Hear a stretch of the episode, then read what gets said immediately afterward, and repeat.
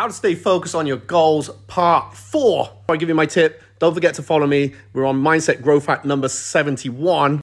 And don't forget to comment if you have any advice on staying focused yourself. Okay, here it is.